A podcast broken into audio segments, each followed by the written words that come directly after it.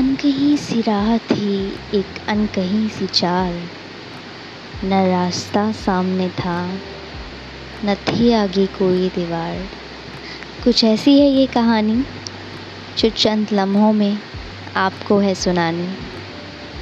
कहानी का टाइटल अंत में बताना, आप कहें तो हम शुरू करें सुनाना।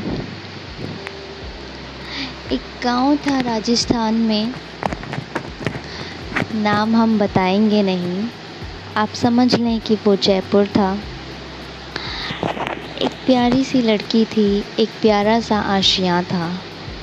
बहुत बड़ा था महल उसका, पर चारों तरफ माँ पापा का पहरा था।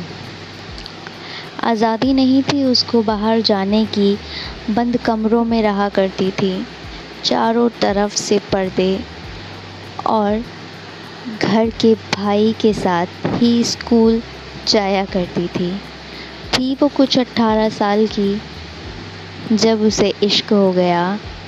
पाबंदियों के बाद भी ये बेगाना दिल डोल गया। एक बार की बात है,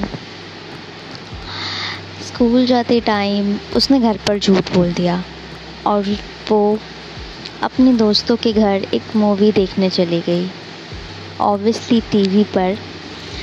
पर उसके पापा वहाँ अचानक आ गए और उन्हें पता चल गया कि वो मूवी देखने गई है घर पे झूठ बोलकर। वो उससे बहुत नाराज़ हुए, उसको उसी वक्त घर ले आए और उसके दोस्तों के पेरेंट्स से कंप्लेंट की।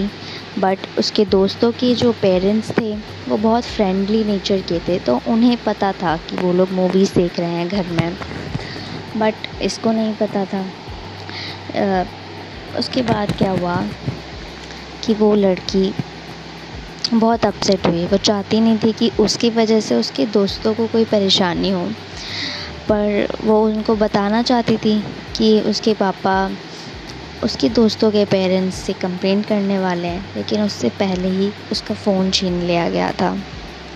उसका एक छोटा सा प्यारा सा भाई था जिसका नाम था नितिन। अरे हाँ, कहानी की हीरोइन का नाम तो मैंने बताया ही नहीं, उसका नाम था जिया।